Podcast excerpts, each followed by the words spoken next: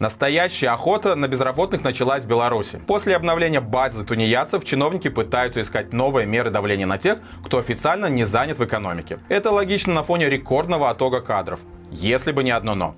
Теперь, согласно нововведениям, дети тех, кто остался без работы, могут оказаться в статусе оказавшихся в социально опасном положении. А если учесть, что в числе безработных нередко оказываются те, кто был уволен по политическим мотивам и не может найти себе работу из-за волчьего билета, то данное изменение может стать еще одним репрессивным инструментом. Получит ли нововведение массовое применение и как безработным защитить свои семьи? Об этом сегодня в горячем комментарии. Нужно же что-то государственной машине делать, одна из э, любимых тем э, Александра Лукашенко – это якобы забота о детях. В очередной раз там после какого-то совещания заговорили об изменениях декрета номер 18 по работе с детьми, которые остались без попечения родителей. Тут сразу много Э, составных частей и якобы забота о детях, и работа с лицами, ведущими асоциальный образ жизни, но, как я люблю часто подчеркивать, это работа уже с э, следствием э, проблемы, а не с ее причиной, то есть никаких у нас нету антиалкогольных компаний нормальных, адекватных, нету возможности людям получать, э, например, э, достойное пособие по безработице и при этом э, переквалифицироваться. Нету на сегодняшний день гражданского общества, которое могло бы брать на себя какую-то часть функций по работе с такими лицами. И поэтому обо всем этом думает один человек, Александр Лукашенко. Вот одних наказать, отобрать с родителей деньги на детей, которые попали в интернаты, взыскать, судебных исполнителей милицию отправить с ними работать, потом этих людей э, нанимать э, на работу, э, ходить чуть ли не за ручку водить. В общем-то, коэффициент полезного действия всего этого законодательства, он не просто стремится к нулю, он глубоко отрицательный, но как пропагандистские нарративы это все выглядит очень красиво. Государство заботится о детях и борется с алкоголиками. Ну, упрощенно можно сформулировать вот в таких двух фразах вопросах. Ну, с тунеядцами, с теми, кто не платит налоги, э, вообще никакой пользы э, обществу э, не приносит. Поэтому вот такое вот государство у нас заботливое и хорошее.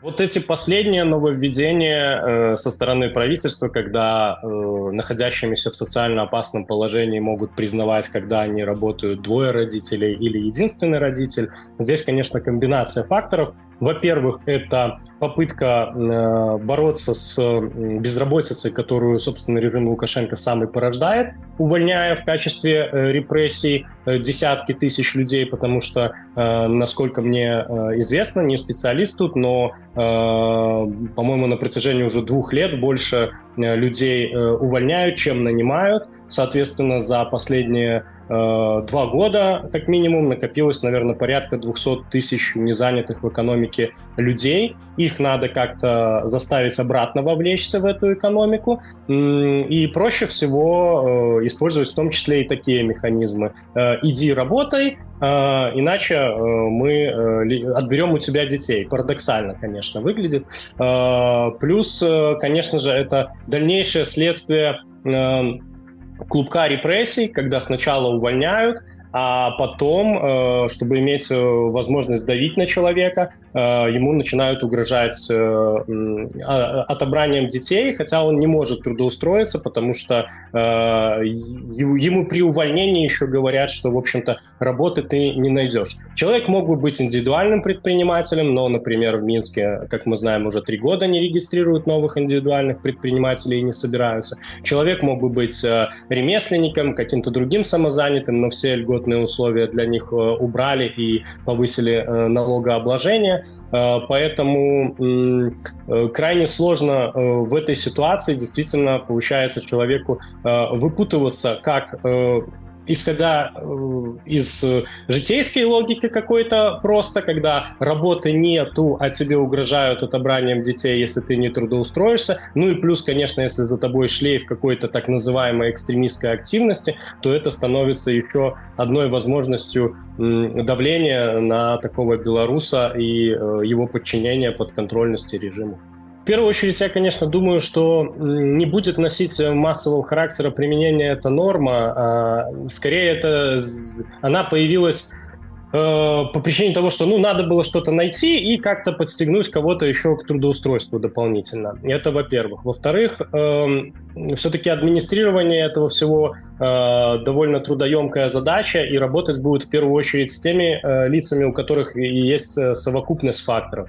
Если у вас э, дома э, дети обуты, одеты, накормлены, хорошо учатся, нету заявлений в милицию э, там от соседей на скандалы. Э, ну, если вы абсолютно нормальная, здоровая семья и по политическим или каким-то другим экономическим причинам временно не трудоустроены родители в этой семье, э, маловероятно, на мой взгляд, что могут возникнуть какие-то проблемы. В любом случае, такая ситуация не развивается однодневно, а, то есть человек три месяца не трудоустроен, к нему автоматически пришли, отобрали детей. А, если на него хотят э, каким-то образом давить, преследовать, использовать этот механизм. А, с ним начнут работать, у него будет возможность как минимум пойти на биржу труда, Э, и стать на учет. Ну и, конечно же, там придется выполнять э, те требования, которые они предъявляют, то есть откликаться на вакансии, которые они предоставляют, устраиваться на эти вакансии, ну и выполнять э, работу по этим вакансиям. Это, конечно же, очевидно, не самое лучшее, что можно предложить адекватному образованному человеку, который попал под каток репрессий, но в данном случае, по крайней мере, будут соблюдены Э, все формальности и отпадут основания предъявлять претензии как минимум по э, такой причине из-за того, что человек э, не трудоустроен. Возможно, будут искать какие-то другие механизмы, инструменты давления, но именно от этой, этого риска проще всего уйти именно таким путем, стать официально безработным, зарегистрировавшись в, на бирже труда. А у вас есть вопросы к экспертам? Пишите их в комментариях или присылайте в наш чат-бот. Ссылка в описании к ролику. Все ответы по понедельникам в проекте «Народ спросит».